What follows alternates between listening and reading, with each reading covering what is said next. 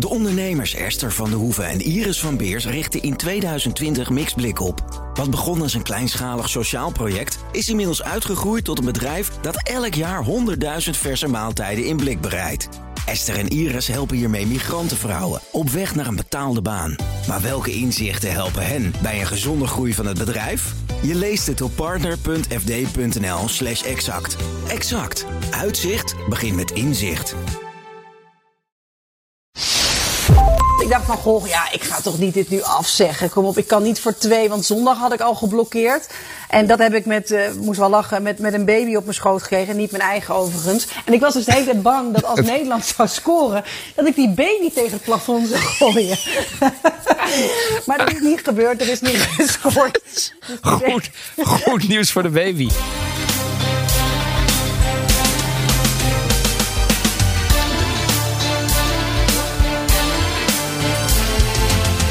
Welkom bij aflevering 43 van de Italië-podcast. Ik ben Donatello Piras. En ik ben Evelien Redmeijer. En vandaag gaan we de weg op. Deze zomer kiezen immers ook om mij heen logischerwijs veel Nederlanders ervoor om de auto te pakken naar het zuiden. En ook richting Italië. En daarom duiken we in Il Traffico Italiano. Hoe zijn de wegen? De files. Hoe rijden de Italianen? Hoe rijden we zelf? Alles komt langs van autostrada tot autogrill, van ZTL-zones tot het gebruik van de klakson. Maar eerst, Donatello, wat drinken we? Het is zomer, Evelien. En dat betekent dat we. Je zou het niet altijd zeggen. Neigen, nee, in Nederland hebben we zeven maanden winter gehad. Maar zelfs nu begint de zomer een beetje door te dringen. De langste dag is geweest. Zeker. Deze week zelfs nog. En ik had zin in een koele rode wijn. Heel goed. Nou ja, En het dus- is heel makkelijk om dit te raden, eh lief luisteraars. Want ik zit er tegenover en eh, ik heb hem al in mijn glas. En ik zie in ieder geval dat hij rood is. En hij is zo cool. Ja. Ja, en dus zijn we naar het noorden van Italië eh, getogen. Kijk, ik had twee weken terug een keer een ervaring bij een goed restaurant in Amsterdam. Italiaans restaurant. En het was een zomeravond en ik had zin in zo'n echt zomers rood. Dus vol met kersen en fruit in je glas. Maar ze hadden alleen maar van die keiharde rode Italiaanse knijters. Weet je wel, Brunello. eh, Amarone. Dat je denkt, ja maar wacht even. Ik eet niet in het wild gebraad met kerst nu. En ik met die man praatte. Toen zei hij, ja, eigenlijk eerlijk gezegd, ik snap wat je bedoelt. Maar dat soort wijnen hebben wij helemaal niet. Want ik hou daar niet van. Wat ik interessant vond. Want ik dacht, het gaat niet om wat jij precies wil, maar wat je gasten willen. Dus je bent echt een beetje boos geworden. Een beetje tegen de Nee, helemaal, nee, gezet, nee, nee, nee, nee, dreigd. Want ik vind hem een aardige man. En verder, ik zat daar met oud-collega's. Dus ik dacht, het, weet je, we Ik gaan hou me hier rustig. Ik hou me rustig. Uiteraard, Ja. sta, sta calmo, sta tranquillo. Maar ik had er ineens wel zin in. En toen dacht ik uiteraard voor de Italië-podcast.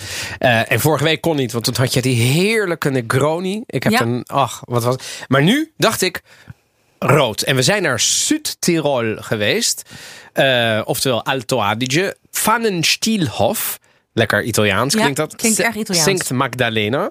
Ehm, klinkt ook niet Italiaans, maar het is wel Italiaans. Want het is Zuid-Tirol. En het is echt een heerlijke wijnmaker. Ik heb hem gehaald bij een eh, heel goed zaakje in Amsterdam. Geheten Sprezzatura. Ken je dat? Nee, ken ik niet. Maar dat is ook wel waar we het over vorige week over ja, hebben gehad. Ja, niet? de achterloosheid. Hè? Ja. De- ja. En, en Vind ik grappig. Ja, hoe grappig is dat? En er is dus ook een enoteca in eh, Amsterdam die Sprezzatura heet. Ehm, en ehm, eh, uit, uiteindelijk ehm, eh, is dat een, een, een, een, een zaakje wat, hoe zeg je dat? Beyond the average wijnen heeft. Ja, Dus gewoon van het gebaande pad. Precies. En dat is echt wel heel lekker. Ehm, en Ik probeer iets uit te ja, beelden. Ja, ja. Oh. ik zoek iets. Ja. Ja, ja, wij- wij- want Nee, ja, we dat zouden de komt. Italië-podcast niet zijn als we het niet er combineren. bij, en we eh, horen zo meteen wat Waar dat we, vandaan komt. Ja, waar het vandaan Ja. en wat we erbij doen. Maar dit is dus eh eh Sankt Magdalener. Ehm, het is 95% Vernatsch, dat is een druif. Aangevuld met 5% Lagrein. En Lagrein vind ik een heerlijke druif uit Zuid-Tirol. Uit één wijngaard. Dus dat is ook wel interessant. En de druiven worden samen vergist op staal. Rijpen daarna nog een klein beetje op houten voeders. Het is heel, ik vind het heel licht, maar proef hem eens even. Wat vind jij ervan? We gaan er nu gewoon helemaal zomerwijn. Ja, ik vind het eh, sowieso gekoelde rode wijnen. Dan, Ja. dan, eh, da- daar, ben ik, dat vind ik hartstikke lekker. Misschien Ja, uiteindelijk ik heb ook. ik wel meer liefde voor rode wijn dan witte wijn. Maar dat is af en toe gewoon zo zwaar op de maag en in de kop. Eh, en Ja. dit is toch wel. Is het ook qua promillage wat lager? Dat, is, dat valt tegen. Dat is helaas Dat niet valt het geval. tegen, zeker niet. Maar eh, hij, eh, los van het promillage, want dat, dat is marginaal iets. Het gaat erom, ehm, voelt het als een lichte wijn? Ja, voelt het als de zomer in je glas? Zeker. Nou, dat, dat, dat, ben, ik- dat vind ik ook. En koele rode wijn is echt wel iets, echt iets, iets Het- verrukkelijks. Je ja. kunt dit gewoon recht uit de koelkast drinken. Dat is voor een rode wijn best uniek. Ja. Maar het komt natuurlijk uit een wat gematigder klimaat dan die knetters uit bijvoorbeeld Ja. Toscane. Dus we zijn gewoon naar Alto Adige gegaan en wij hebben voor jullie in de show notes de Südtirol Sint Magdalena Classico van Pfannenstielhof. Chin chin. Chin chin. Maar Ehm, wat eten we erbij? Want dat is minstens zo lekker. Zeker. eh, want uiteindelijk, eh, ja, ja, dat is toch wel prettig om er iets bij, eh, bij te knabbelen. Iets, wat is dit Ehm, voor ik, ben, heerlijks? eh, ik heb er een caprino bij. dat is een, eh Een geitenkaas. Geitenkaas. Caprino, zie. Ja, en dat is dus gek genoeg. Hier in Nederland, Frankrijk zijn geitenkazen weer veel. En in Italië heb je veel meer pecorino's, dus schapenkaas. Schapen, ja. Dus caprino. Het is een jongere, maar wel erg eh, smaakvolle Hij is zacht. geitenkaas. Zacht, maar wel met pittig. Ik heb het bij Terrelente gehaald in de Westerstraat in Amsterdam. Ook een van eh, de vrienden van de show Hoi, waar, we wel, eh, waar jij ook zeker eh, vaker al Ja, langs zeker, ja. En ik heb dus een grappig, dat gaf hij me er als tip bij. Want ik zei dus van nou, we gaan dus een wat zomerse wijn doen. Dit is namelijk van, het komt uit een potje. En wij zijn natuurlijk een Nederlanders. Hè, is het gewoon een soort, zeker in Italië ook. Maar hier heb je echt de term uit potjes eten, uit potjes koken. Maar dit zijn dus gewoon potjes met groenten. En dit is dus van een, ehm, een, een, een, een bedrijf, Barbieri heet het. En hij heeft daar een hele muur vol staan van nou ja, van, van, van paprika's tot tuinbonen, tot melanzane, tot. En ik heb hier de eh courgette. En die, ja, er zit wat Zo lekker. zuur bij. Ja, ik lees het even op wat er zit. Er zit Ja. wat olijfolie, wat knoflook, wat zwarte peper, wat mint, eh, wat azijn, wat zout. Maar ja, je zou het dus, als je dus uit zo'n potje schenkt, denk je, nou bedankt. Eh, toch? Maar als je het dus zeker met die kaas erbij, het is echt mega lekker. Dus Ik moet eerlijk zeggen. eh, ik ben heel erg van de Italiaanse sotto acetti. Dus een Ja, beetje dat, dus- dat, dat, dat, dat, dat, dat eh, hoe zeg je dat? S- Dat. Sweet sour, ja. Ja. Ehm, want dat is ook een beetje eetlust opwekkend. En, ehm, en nou ja, nu hebben wij net al gegeten, dus dat kan niet. Maar je, je merkt toch dat, dat je daar dat- trek van krijgt. Maar daar draaien wij onze hand niet voor om. Hè? Wij kunnen eten en daarna weer eten. Dat is helemaal Toch? waar. Ja. En dit is echt een aanwinst als eh, bijgerecht. Mhm. Het kan op de borreltafel. Ik vind het super. Ik had het nog nooit op. Ehm, Wat is dat onderschat. Brabant? Wat? Ik had dat no- nog nooit op. Dat heb ik nog nooit op. dat heb ik nog nooit van iemand gehoord boven de rivieren. Ja, sorry. Ik, ben- ik heb, af en toe heb ik daar toch een beetje een na eh, lange relatie met een Brabantse. eh, heb- ik dat af en toe? Oh, ik mag maar ik mag thuis geen Brabants praten. Dus ik. eh, Nou, dat, dat, dat juich ik ook. ja? Nou ja, eh, ja. Pas op, hè, want er, gaan nu reacties ik wou net krijgen. zeggen, ja. oh god, 1, 12 van. Nee, maar, maar, ja, Brabant, zeg maar ik. Het is toch gewoon- de, de mooiste provincie van Nederland. Zeker, en de gezelligste. En als er ergens ehm, aandacht is voor lekker eten en lekker drinken en van het leven genieten, is het daar. En daar brandt nog licht. En, en daar brandt nog licht. Maar eh, dat had ik nog nooit op. Heb ik nog nooit van iemand gehoord die niet uit Brabant komt. Maar uiteraard eerst, Donatello, jij was voor het eerst in bijna een jaar weer terug in Italië. Vertel. Ja, dat was wel een mooie ervaring, zeg, om dat eh, mee te maken.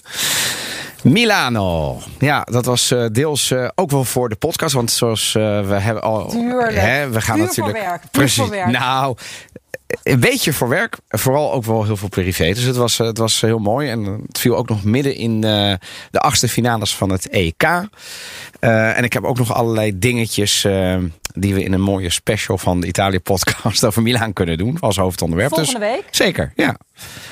Maar vertel, jij hebt, bent daar met vrienden naartoe geweest. Ja, zeker. Met de twee mijn beste Milaan vrienden. is jou goed.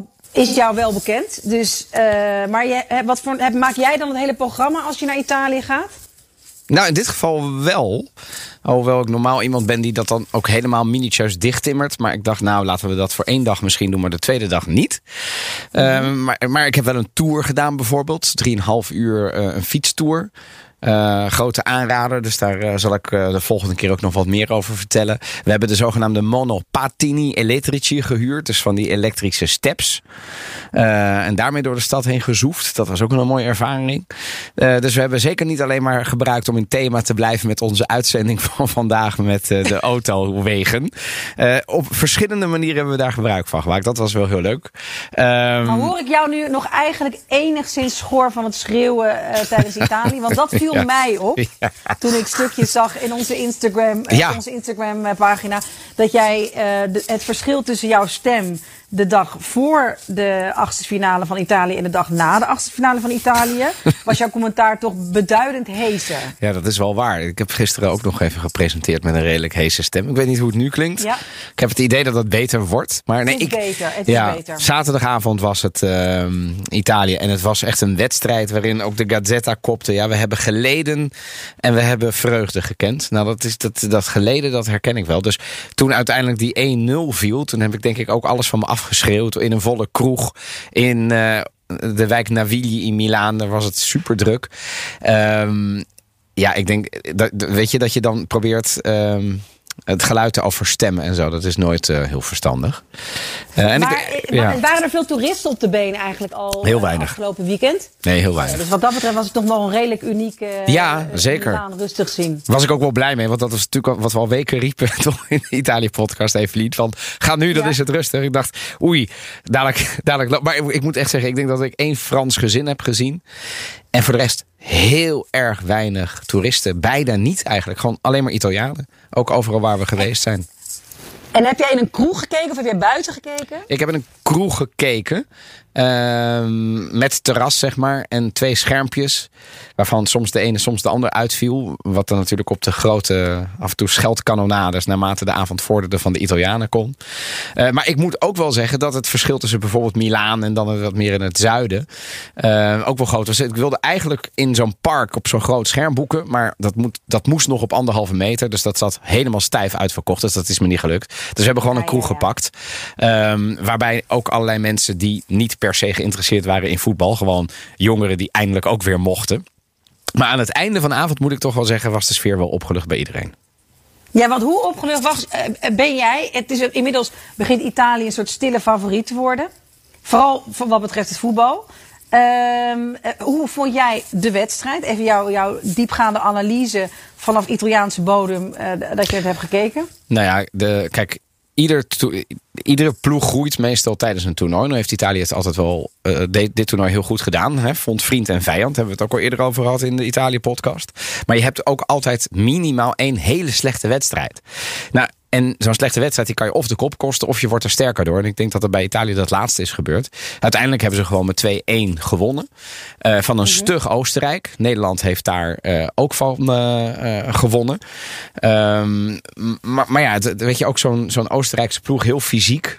Sp fysiek spel. Italianen zijn iets kleiner van stuk. Daar ligt het fysieke spel zo minder. Ze hadden een Britse scheidsrechter. Dat is toch iemand die niet snel fluit. In de Premier League mag je gewoon af en toe meer doen.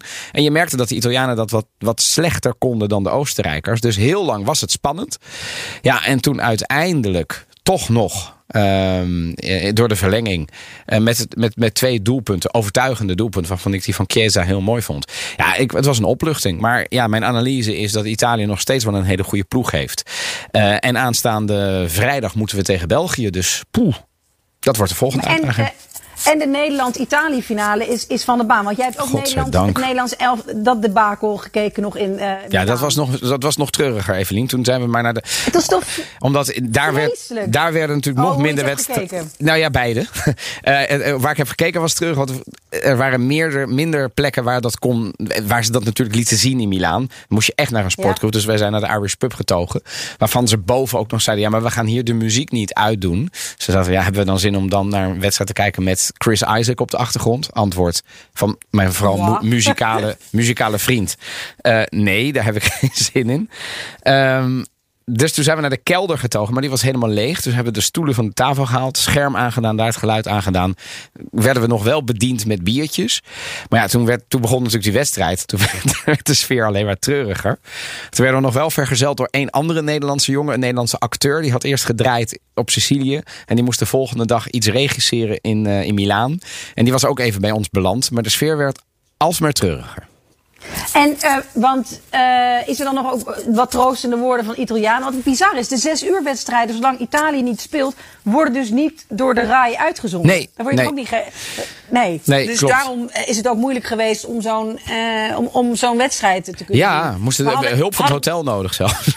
Omdat het heel lastig is. Hadden nog troostende woorden? Want Nederland, joh, wel Oranje, ligt toch altijd wel ergens wel uh, goed. Zeker. Ja, je hebt de meestal ook, ook altijd wel lovende woorden. En ik heb altijd een beetje ook de indruk dat als Nederland goed speelt, dat de Italianen ook het fijn vinden om, om, om zich.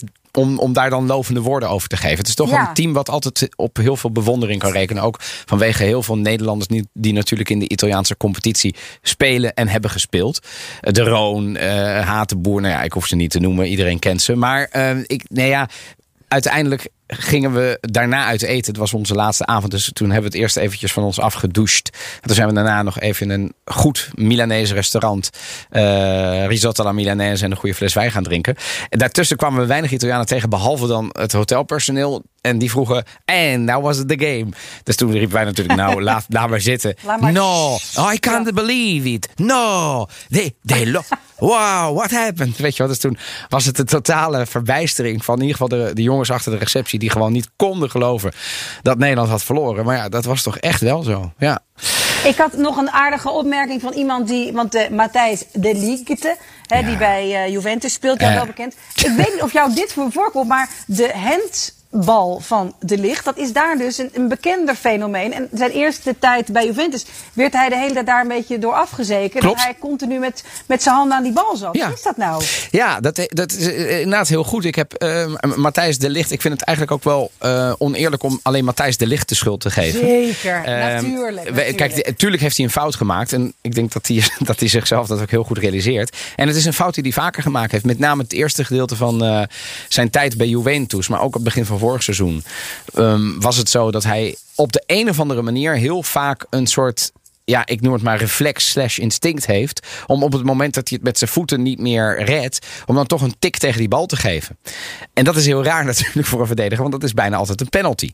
Uh, en of een rode kaart. En in, in, in slechtste geval een combinatie daarvan. Dus het is, dat, ja, dat moet hij niet doen. En ik vind het ook zo zonde. Omdat hij, ja, ik vind hem echt een van de grootste talenten van Nederland. En, uh, en ook van de Serie A als verdediger. Ik vind het zo zonde voor hem dat, dat hij dit dan moest meemaken. En daardoor dan een beetje de deceptie van Nederland Maar het is wel een kapitale fout. Ja, ik kan er niks anders van maken. En bekend in Italië. Ik, ik herkende het meteen. Ik zei dat tegen mijn vrienden. Oh nee, niet weer die handbal van Matthijs de Licht. Ik zei, dat heeft hij vaker gedaan. Ja. Maar goed, dat is even ja. genoeg over Oranje. Want ja. het goede nieuws is, vanaf nu ben ik ook net zo als jij voor Italië. Ja, maar nog één vraag aan jou, Evelien. Gaat, ja? Waar heb jij Italië gekeken? Ja, ik heb dat dus een beetje half gekeken, want ik was uit eten. En toen ben ik Oeh, dus dat is lastig, ja. klassieke Italiaanse vader geweest. Die onder de tafel de hele tijd de NOS-site zat. Oh ja, dus je hebt wel meegekregen dat ze gewonnen hebben. Ja, gewoon de hele tijd. En toen, daarna was ik aan het appen met mensen. Want ik dacht van, goh, ja, ik ga toch niet dit nu afzeggen. Kom op, ik kan niet voor twee, want zondag had ik al geblokkeerd. En dat heb ik met, uh, moest wel lachen, met, met een baby op mijn schoot gekregen. Niet mijn eigen overigens. En ik was dus de hele tijd bang dat als Nederland zou scoren, dat ik die baby tegen het plafond zou gooien. maar dat is niet gebeurd, er is niet gescoord. Goed, goed nieuws voor de baby. Slecht nieuws Ja, voor. Oranje. Voor, voor Oranje. Maar goed, wij kunnen nu vanaf nu samen voor, eh, heel hard voor de Azzurri eh eh, tivaren. En nou ja, ik, ik, zie het, ik zie het positief in. Nee, ik zie het eh, ook positief in. Maar je weet het, hè, eh, bijgeloof van de Italianen niet jinxen. Eh, dus we gaan het allemaal volgen. En eh, hou vooral ook de Instagram in de gaten. Want daar gaan we jullie natuurlijk eh, eh, allerlei eh, eh, updates geven. Ook over dus de volgende aflevering eh, eh, die over Milaan zal gaan. Gaan we toch ook even kijken hoe goed jullie al in het onderwerp zitten. Een paar teasers, een paar foto's en de goede antwoorden. Die komen volgende week in de podcast.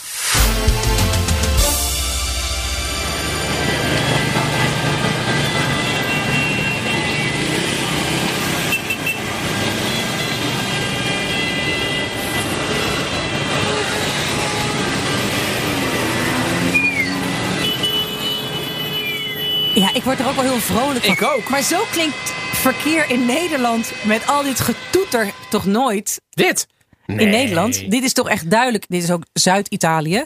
Ja. ja, want we gaan dit jaar veel van ons rijden naar Italië. En omdat dat toch echt iets anders is dan in Nederland, willen wij onze luisteraars uiteraard beslagen te ijs laten gaan en voorbereid de weg op. Ik heb zelf in Italië leren rijden. Ik heb wel in Nederland mijn rijbewijs gehaald, maar uiteindelijk heb ik voor mijn gevoel leren rijden en vooral leren inparkeren in Rome. Dat kan- dat dat ja. moet wel, hè? Anders, nee, serieus, ja. want dat kan ik nu serieus op de centimeter. Want daar is ook niet heel veel meer plek dan, dan die centimeter die je dan extra hebt.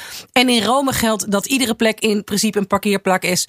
Par- parkeerplek is totdat het tegendeel bewezen is en je een Eh. dikke, eh, dikke boete hebt. Maar Donatello, jij, laten we beginnen met wat jouw ervaringen zijn op de Italiaanse weg. En wat jouw plannen zijn deze zomer. Want jij gaat ook een roadtrip maken. Oh, heerlijk. Ja, ik, ik moet zeggen, ik ben nog nooit iemand geweest die ehm, angst heeft gehad om in Italië te rijden. Eh, ik heb in Palermo gereden. Dat, ik denk dat dat mijn heftigste ervaring is. Daar zijn vier rijstroken bij het stoplicht, maar dat zijn er acht. Dus vier officieel acht.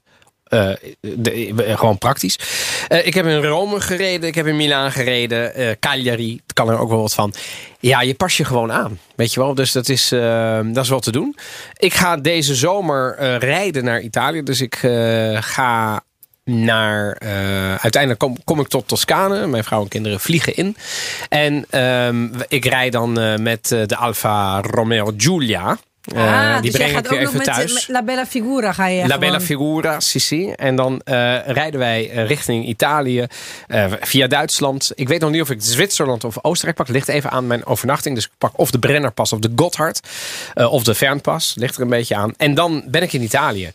En eh, ik vind de Italiaanse snelwegen horen tot de beste van Europa. Zeker, Nou, ja, zeker, dames en heren, zeker, dat hoort u goed. De beste van Europa. Qua onderhoud, qua breedte, qua alles. Het- Het is niet gratis, hè? Maar goed, daar komen we nog Nee, op. daar komen we nog op. Dan hebben we de. In Italië heb je ook nog. Ik begin met positieve dingen, want er is genoeg ook negatiefs te zeggen. Ehm, er zijn, als je van Verona. Verona naar het Gardameer wil, bijvoorbeeld. Dan zijn er ehm, vijf verschillende wegen. Andere type wegen, superstrada, eh, autostrada, eh, eh, die je kunt nemen. Dus Ja, je hebt super- alternatieven. Interessant. Superstrada is dus minder dan de autostrada. Eh? Autostrada, daar betaal je voor. De superstrada niet. Ja, maar omdat je Nee, denkt, nee, is heel- ik zou, ja, zeggen, ik zou ja, zeggen, super is super. Ja, nee, de Superstrada, de SS. Bijvoorbeeld op Sardinië heb je geen autostrada. Daar is alles een SS. Daar is alles een Superstrada. Dat is, het voordeel is, het betaalt, je betaalt geen tol. Het nadeel is, het, rijdt, het is minder breed. Het is net iets minder goed onderhouden. Maar dan heb je ook nog de La Stra- La Strada Provinciale. Die is nog minder, de SP. En dan heb je daarnaast ook nog de lokale wegen. Het voordeel is, je hebt allerlei alternatieven om van A naar B te komen. Het nadeel is dat hoe, min, hoe lokaler het wordt en hoe zuidelijker je komt. Sorry for that. ehm, dat de kwaliteit van de wegen toch wel iets minder wordt. Dus als je in Lombardije rijdt, valt het allemaal wel mee. Maar als je bijvoorbeeld tussen Umbria en Toscana rijdt, merk je wel een verschil over hoe het onderhouden wordt. Ja, ik vind het wel heel lief dat je daar stopt. Want we, gaan, we kunnen nog een stuk verder door naar het zuiden. En daar wordt het eh, niet veel beter. Daar maar, stoppen snelwegen soms. Nee, ja, nee, nee zeker. Maar, maar de wegen zijn, daar zeg ik, weet nog dat ik in 2003 voor het eerst in Napels was, of 2004. En toen was daar ook echt, toen was daar nog echt, zijn de wegen, waren de, was het verkeer zo dat je dus verkeerspunten had. Die, waarbij de verkeerslichten op rood sprongen en op groen sprongen. Maar dat niemand zich daaraan hield. Bizar. Heel bizar. En dat is nu wel echt Nee, anders. dat, dat, dat, Maar- dat, dat heb ik ook nooit meer. Echt? Echt bizar. En ik weet dat ik er echt van, wat is dit voor een... Waar, waar, waar ben ik beland? Napoli. In Napoli. Gewoon dus echt rood-groen. Dat ging gewoon alsof het een soort decoratie was Ja. boven de Nou, weg. we moeten En oppassen met Napels, Nee, nee, want- nee. Maak me echt geen bal uit. Want ik, ben, ik was er Ik en zo was zeggen, het. Punt. Dus, en het is nu een stuk beter. Eh, maar zo was het gewoon. Maar even kijken.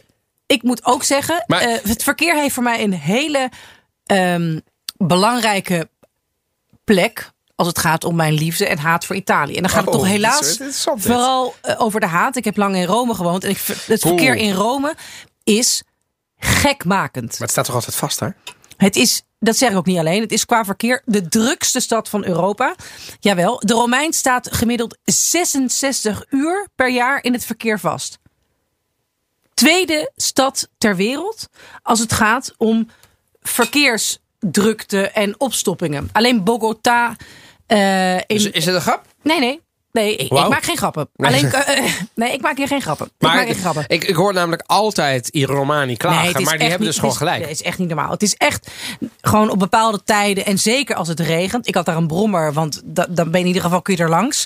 Maar als het regent en iedereen dus de auto neemt, want het, het ja, sorry, nu Want een nat, een nat, nat worden, Bella Figura doe je niet. Nou, maar Anke, omdat er geen, helemaal geen eh, OV is wat een beetje werkt. En, en, die, en, die, en die straten stromen over. Het is echt vervelend om te zeggen, want ik ben ook dol op die stad op andere punten.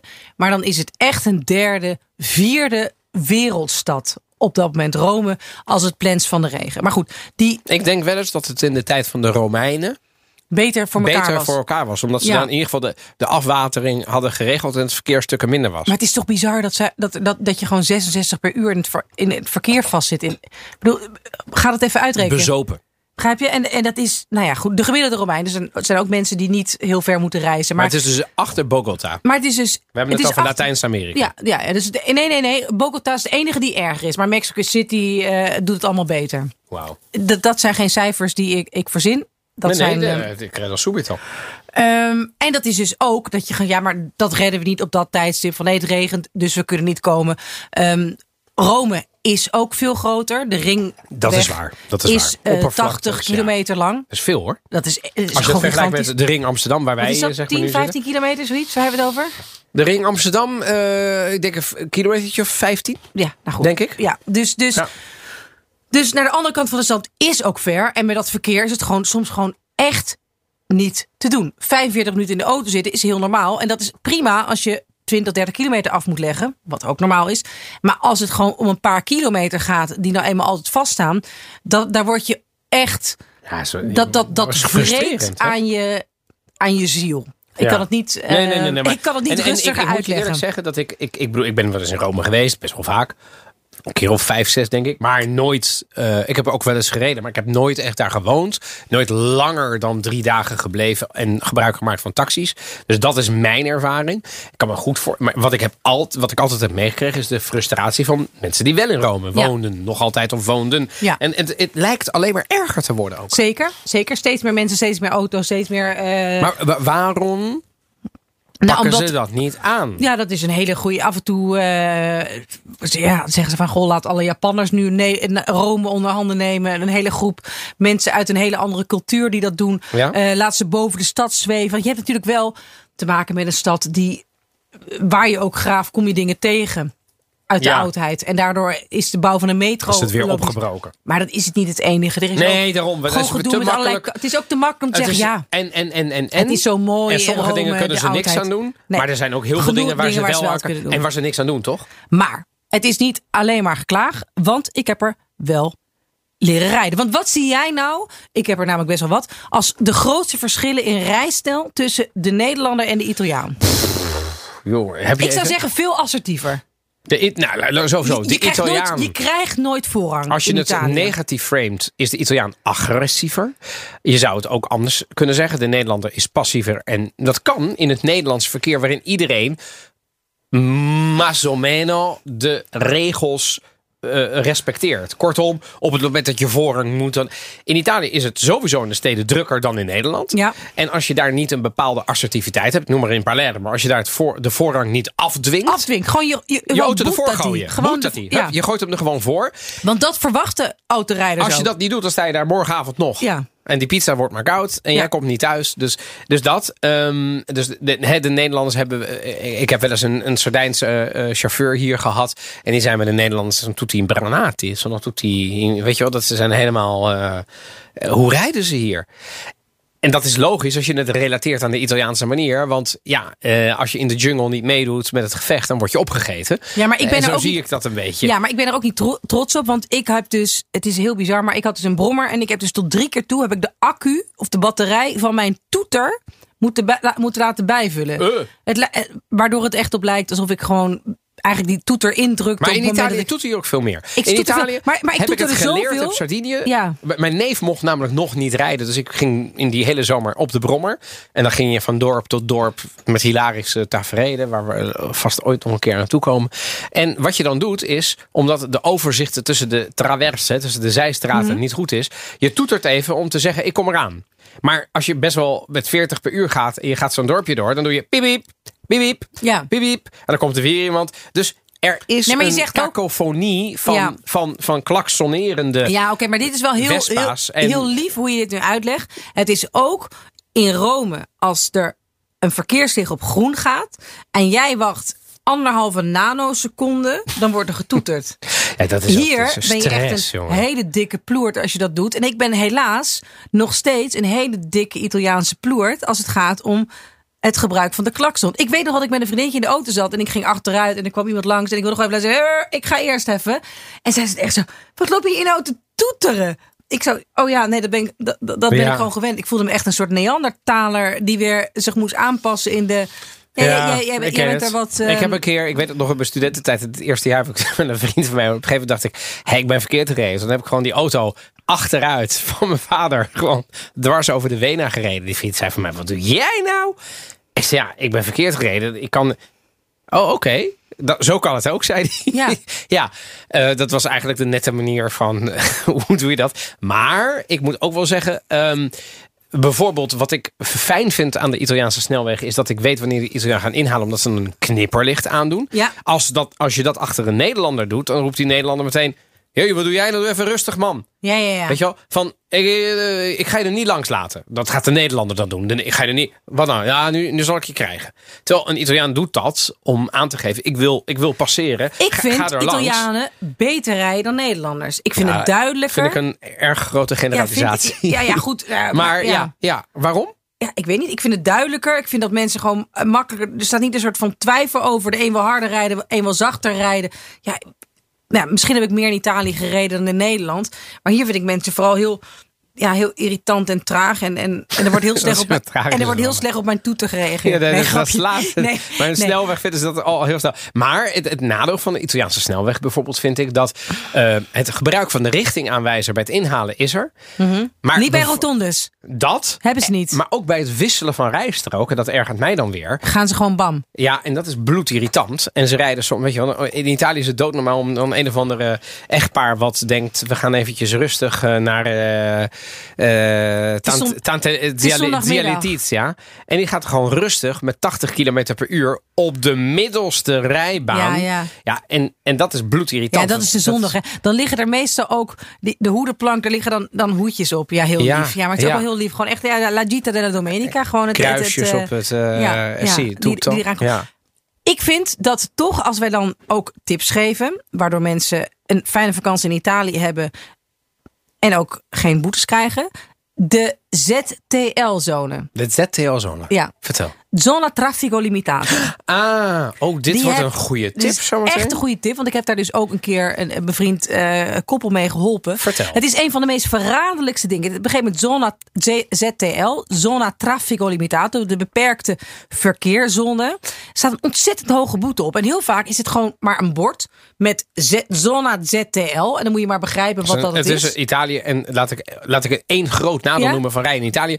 La segnaletica, de borden. Ja, in het ja, noorden valt het mee. In Echt het midden is het eigenlijk al onder de maat. In het zuiden is, Is het, een, is het is het, is Ja. het, een, het, het is een schande. Ik heb wel eens letterlijk in Sicilië... Er vliegen nu borden door de Ge- heb ik echt gekeken. Gere- dan moest ik vaart minderen. Ik reed 130 uiteraard. En ik moest naar 70. Omdat ik niet. Dat bord stond 10 meter voor de afslag. Welke debiel heeft dat in godsnaam Ja, nee, erop Dat is heel vaak. Dat, dat, is ook, dat is echt niet. de- En, en ook heel vaak dat er dan de afslagen zijn kilometrage met die niet 20, klopt. met 20 dingen. Dat jij dan heel veel moet kijken. Ja. Als een soort Rain En Man. een je er Nederlander 30 die de taal ook nog eens een keer minder machtig is, die wordt koekoek. Dus ja, die, die denkt dan, wat gebeurt er hier natuurlijk? Nou, anyway, ehm, superleuk. Het betekent dat je daar dus dat er maar een, alleen eigenlijk bewoners in mogen of nou, in bepaalde uren. En oké, als je heel veel kijkt. Centra van steden hebben dat toch vaak? Centrum van steden hebben dat vaak. In Rome, Milaan, Turijn, op allerlei plekken. Ja. Die boete, zijn, al het kamers zijn extreem hoog. En als iedereen over? zich afvraagt, eh, 150 euro, 200 euro. Oh, oké, ja, ja. Ik had een Serious? eh, bevriend koppel die eh, in drie dagen tijd vier keer daarin waren gereden. Wauw. Die kregen gewoon 1400 euro. Echt? Eh, ja, heb ik uiteindelijk. En, met- en, en dames en heren, het is al lang niet meer zo in Europa dat je ze niet krijgt. Je krijgt nee, ze je gewoon. krijgt ze, je krijgt ze, je krijgt ze, je krijgt De ze. souvenir van de vakantie. Zeker, gezellig. En ehm, als je een auto huurt, gaat dat er nog een keer over de kop. Want dan moet. eh, nou ja, dat, Oh, dus, ja. dus dat wil je niet. Zona Traffic Limitato moet meteen alarmbellen afgaan. Dan ga je of kijken op dat bord wat er betekent. Eh, als je het niet begrijpt, zou ik, die hele, zou ik er gewoon niet in gaan. Misschien dat we voor de, voor de, de service aan de luisteraars van de Italië podcast het bord van het Zona Traffico Limitata even Gaan we eventjes- op ja. Instagram kunnen Ja, zetten. gaan we even Toch? laten zien. Ja. Het verraderlijke is ook nog dat er soms wel een soort van groen en rood licht staat. Oh. Zona Traffico Limitato Attiva betekent, en dat is heel vaak groen, Super Italiaans of actief. Maar en dat betekent, Soms dan mag je er niet. in. Nee, Maar soms wel. Nee, maar sowieso actief betekent, mag je er niet in. Ah, En het kan ook wel eens groen zijn. Dus actief is nee. Want dat betekent dat de controle... je- non entrare, Nee. je mag niet. Non-attiva. Terwijl heel vaak mensen dan zeggen van... er staat een non, dus niet goed. Non-attiva betekent wel. Je mag wel. Ja, het is bijna een soort CDA-congres. Als u voor bent, stemt u dan tegen. Ik was er. maar dat is. Was je er echt? Zeker. 2000 Rijnhal, 2010. Ik heb het eh, boekje nog. Och, ik heb toen een prachtig. analyse geschreven voor het Nederlands Debatinstituut. Oh, oh, ik heb nou dat goed. reliquie heb ik nog. eh, Oh, ik ja. echt serieus. Nou goed, ik, ik Goed. eh, ja, ja. Dus, maar dat let daar alsjeblieft op. Ja, want ze zijn ding. overal, ook in kleine Toscaanse dorpjes, ook dit. En die camera's staan gewoon aan. En eh, niemand, dat je denkt, ja, maar het kan toch niet dat je gewoon een Italiaans bord staat, eh, bord er neerzet en dat het helemaal niet duidelijk is voor buitenlanders dat je er niet in mag. Maakt ze niks uit. Of ja, maakt misschien wel meer landen niet uit. En maak Maar- niet de fout als eh, Nederlander of hè, om dan te zeggen van joh, daar staat een carabiniere of, die is- of een vigile, die staan Ja. er vaak, om die dan eventjes te vertellen, want zo werkt het niet in Italië. Nee. Da- daar worden ze nogal woedend. Ik heb een keer over de Donna Traffico Limitata. Ik heb daar een keer. Ik heb eh, daar boetes gekregen ook, hè? Nou, ik ben er een keer onderuit gekomen in Verona. Ik ben een keer met mijn auto Ja. met mijn vrienden. We schrijven 2001. En ik moest, want we gingen volgens mij die avond naar de opera. Ehm, en ik moest naar dat centrum toe. Dus ik ging parkeren in Piazza Bra. Op Piazza Bra. Dat kan helemaal niet. Maar ik moest daar langs. En op een gegeven moment dacht ik, ik rijd er gewoon langs. En ik heb dus een bord met Zona Traffico Limitato. Heb ik genegeerd. En wat gebeurde er? Ik werd natuurlijk staande gehouden door een bunch of carabinieri. Dit is de eerste en vooralsnog enige keer dat ik net heb gedaan alsof ik geen Italiaans sprak. Ja, ik vind dat, dat is altijd wel een mooi gewoon- dilemma. Ik heb, het wel dat, gedaan. Ik heb dat dus nog nooit. Want Nee, ik vind het het is- eerste. Maar ik heb het is gewoon je gedaan- eer te na, maar het is- ik heb- helpt wel, Dus ja. ik zo, ja, sorry man, ik weet het niet. En, dus, en, en die man, en ik verstond natuurlijk heel goed wat hij zei. Dus die werd soort van woedend van, ja, maar wat is dit? Weet je, wat, wat, ik was ook echt de enige auto tussen allerlei wandelaars. Het kon Maar het is wel heel gewoon leuk niet. wij bij de hij, opname- Terug. Ja. En toen Deze zijn we man hebben wij vanavond voor deze aflevering, a- aflevering in de studio gehaald. En Oh, hier maar ben jij En een queen. En er is hier, Ja, oh. Oh. Nee, ja, maar ik, ik snap, ik heb het ook wel eens gedaan. Maar Ja? dat, verdient, ja, dat verdient geen schoonheidsprijs. Maar af en toe denk je, ja, ja, goed. Ja, ja, maar wij zijn, we, zijn geen, eh, we zijn geen Santi. We zijn, we geen, zijn heilige. Nee, nee, nee. Maar, maar het is wel de enige keer waar ik dacht: oh jongens, ik wist meteen: dit is foute boel, dit moet ik niet doen. Maar goed. Oké, maar het is lang niet allemaal kommer en kwel. Let op de ZTL-zones. Eh, laat eh, het, het verkeer in Rome eh, links liggen. Overigens is daar parkeren een stuk goedkoper. Dat is 1 euro 10 Ik op de meeste plekken. Vergeleken met Amsterdam en. Hou op zeg. Is alles te doen. Maar ik vind de autostrada, jij noemde het net al kort. Het is wel echt, het, ja, het, het is geweldig. Het is gewoon, ja, op de meeste plekken is het van zulke goede kwaliteit. En kun je gewoon doorblazen. En het kost natuurlijk wel wat. eh, eh, Het is, zijn tolwegen. Stukje geschiedenis. De bouw van het Italiaanse autosnelwegennet is in de jaren 20 en 30 eh, is het aangegrepen voor propaganda door de fascistische overheid van uiteraard Mussolini. Certo. Eh, de eerste autostrada eh, was de Autostrada dei Laghi. Die verbond Milaan, Varese en Como. En die was niet toegankelijk voor voetgangers, fietsers en paardenkarren en ander langzaam verkeer. Jawel. Mooi hè? En, maar het was wel de manier om motorvoertuigen, zodat zij nu snel naar, van stad naar stad konden rijden. zonder te worden opgehouden door verkeerslichten of andere verkeersdeelnemers. En het was de bedoeling om de aanleg en het onderhoud van de snelweg te financieren met de tolopbrengst. Maar al in de jaren twintig was er, er zo weinig in toen nog in de jaren twintig waren er zo weinig auto's dat dat er helemaal niet in zat. En toen heeft de fascistische regering van Mussolini ingegrepen en die heeft toen de rekening betaald. En uh, nou ja, eigenlijk hoopte Mussolini dat de nieuwe snelweg ook symbool zou zijn voor de Italiaanse droom en de Italiaanse economie zou st stimuleren. En nou ja, dat het een soort symbool zou worden voor nationale trots. En het interessante is, het schijnt dus dat de Duitsers uiteindelijk in 1930, heb ik even opgezocht, bezocht een uh, Piero Porcelli, Duitsland, om een nieuwe ontwerpstandaard van, voor autosnelwegen te creëren. En de Duitsers keken dus van de Italianen af. En dat vind ik dus wel grappig. Ja, ja, ja. Als mensen er niet maar mee eens zijn, we hebben het wel eens gehad over uh, Italiaanse uitvinders en dat, dat Italiaanse in bouwwerken ook wel goed waren, inderdaad. Ik vond bijvoorbeeld de Autostrada del Sole. Dat is de. eh, Iedereen heeft het in Nederland vaak over de Autoroute du Soleil. Ja. Uh, maar de Autostrada del Sole begint in Milaan. de A1. Eindigt in Ja, de Reggio- A1. de A1. En volgens mij heet hij in het zuiden dan weer A3. Want Ja. dan doen ze het weer anders. Maar 1250 kilometer lang. Uit, in de jaren 60 voltooid. Ja. Ehm, en ik vind het ook, het is ook een mooie. Oleandri erlangs. Hij is, hij, is, hij is goed begaanbaar. Je hebt autogrill langs de snelwegen. Kunnen we het daar En even over hebben? Eh, possiamo parlare di autogrill. Ja, Het ik ben daar best beter- een fan van. Ik ben daar echt een fan. Ik denk dat er zeker twee werknemers bij Autogrill in dienst zijn die gewoon puur op wat ik daar heb uitgegeven eh, worden betaald de afgelopen jaren. ik denk Want dat er dan vier zijn. Want, eh, Nee, ik heb daar echt gewoon serieus aan, koffies en aan brood. Want ik, ik kan een broodje Icaro erg aanbevelen. Ca- Un, un panino eh, positano.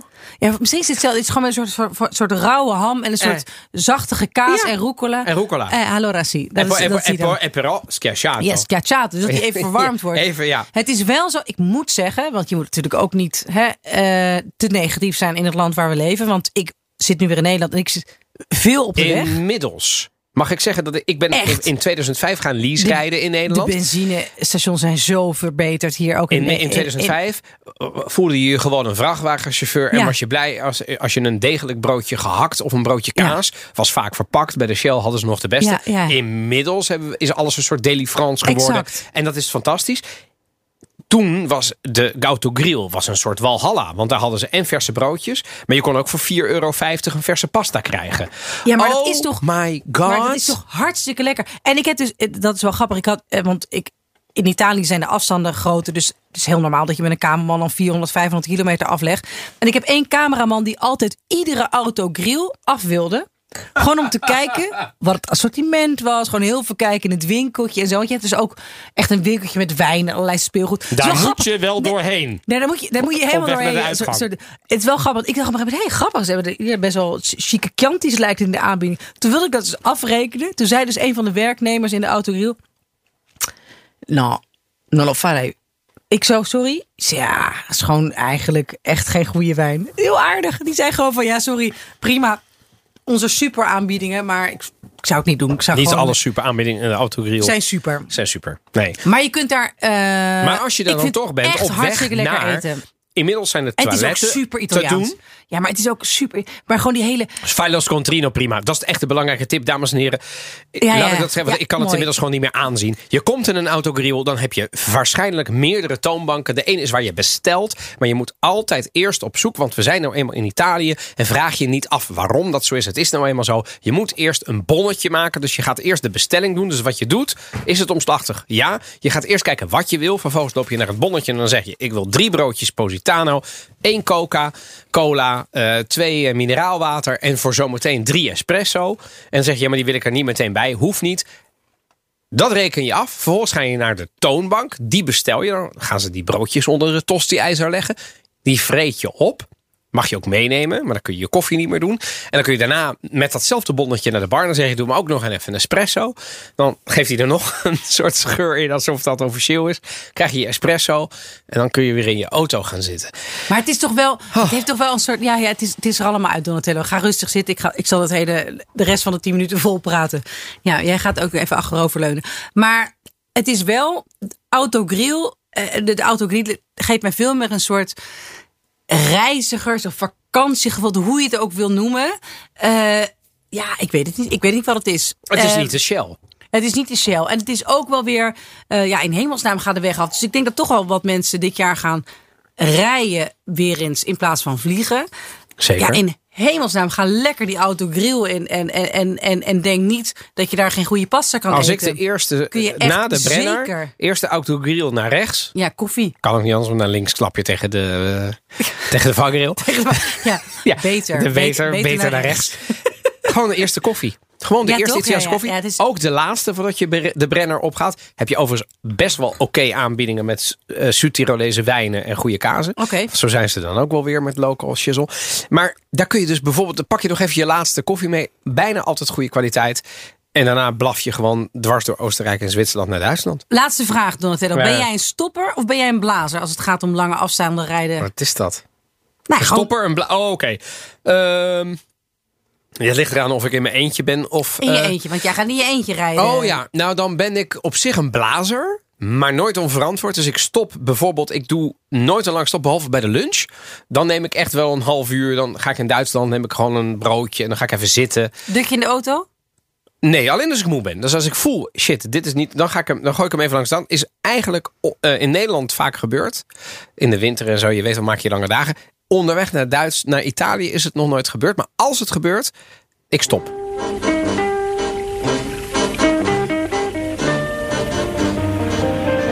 Quando arrivammo a Milano, ci accolse il buio. Sembrava una città sopravvissuta ad un incendio. Il fumo l'aveva completamente dipinta di nero. Indossava lo stesso abito scuro che portano i morti nel loro ultimo viaggio.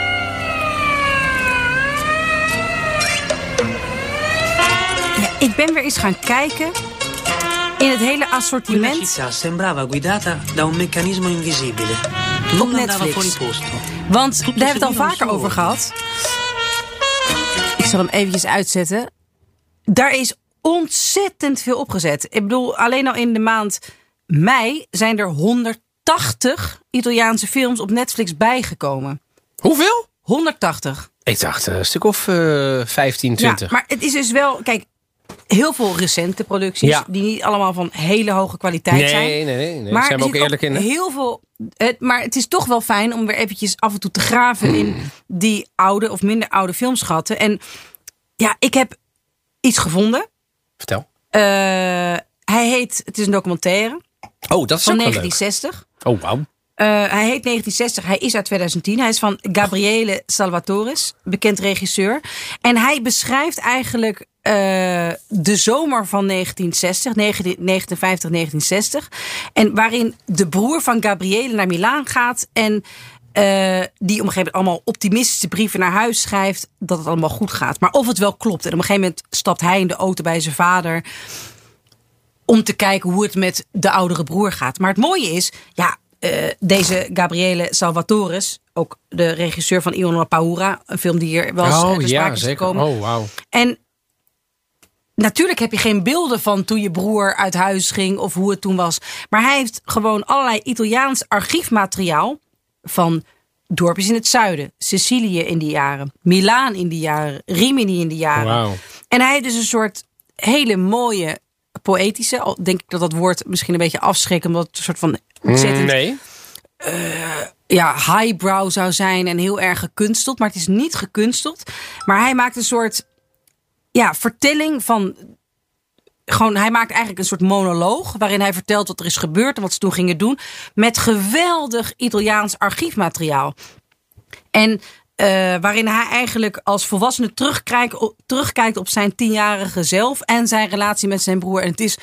Het is, het is mooi, het is geestig. Als je echt benieuwd bent hoe Italië er in die jaren uitzag. Hoe Oh, de mensen er toen uitzagen. De auto's, het straatbeeld. Maar dit vinden mijn is- ouders bijvoorbeeld, Ja, oudere Italianen zouden dit, gaan dit geweldig. fantastisch Mijn vinden, toch? ouders gaan het geweldig vinden. Jouw ouders gaan dit geweldig vinden. Ik heb dit ook al aan een paar vrienden die uit het zuiden komen gelaten zien. Van jeetje, dit is gewoon het Zuid-Italië van mijn ouders. Waar er gewoon geen verharde wegen waren. En dat gewoon echt. Dat ken ik nog van mijn ouders op Sardinië. Ja, gewoon Strade echt, echt een verschil dat je gewoon. Nou ja, ja. Maar dat is gewoon gedocumenteerd. Nou ja, gedocumenteerd met allerlei. eh, ik denk dat het raaibeelden zijn, wat dan ook. Er zijn Ja. allemaal interviewtjes. Heel grappig, waarin op een gegeven moment eh, jongens in de bar wordt gevraagd. rond 1960 in het zuiden. Hé, hey, maar eh, waarom werk je niet? Ja, nou is niet nodig. Ik heb Oh, geld van mijn ouders en ik zit lekker Oh. gewoon een beetje te kaarten en dit. En toen denk ik van, oh ja, grappig, die generatie.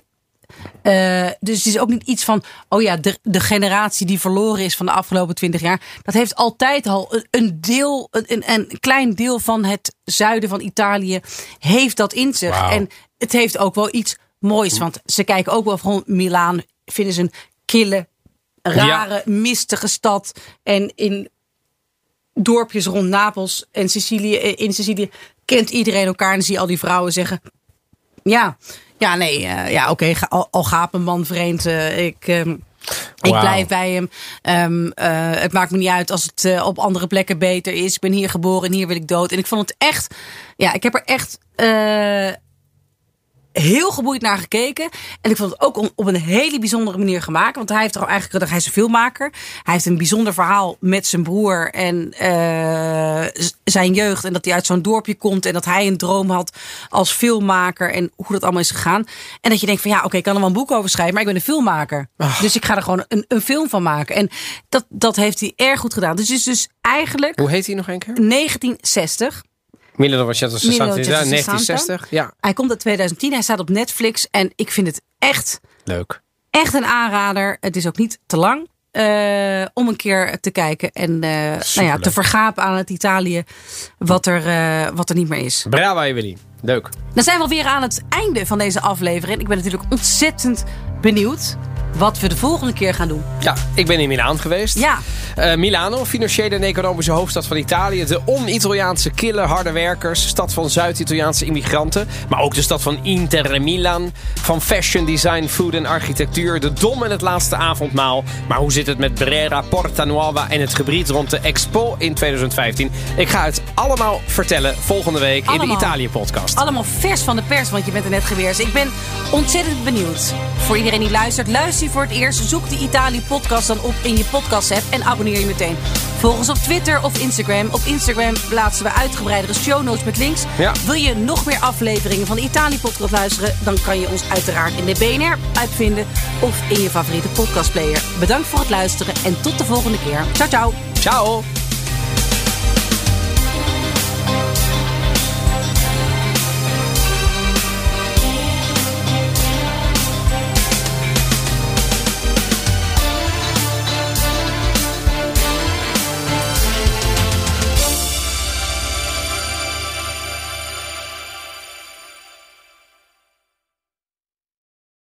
De ondernemers Esther van de Hoeven en Iris van Beers richten in 2020 Mixblik op. Wat begon als een kleinschalig sociaal project, is inmiddels uitgegroeid tot een bedrijf dat elk jaar 100.000 verse maaltijden in blik bereidt.